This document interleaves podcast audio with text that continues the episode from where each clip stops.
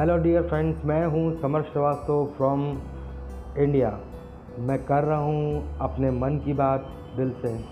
Please listen to me thank you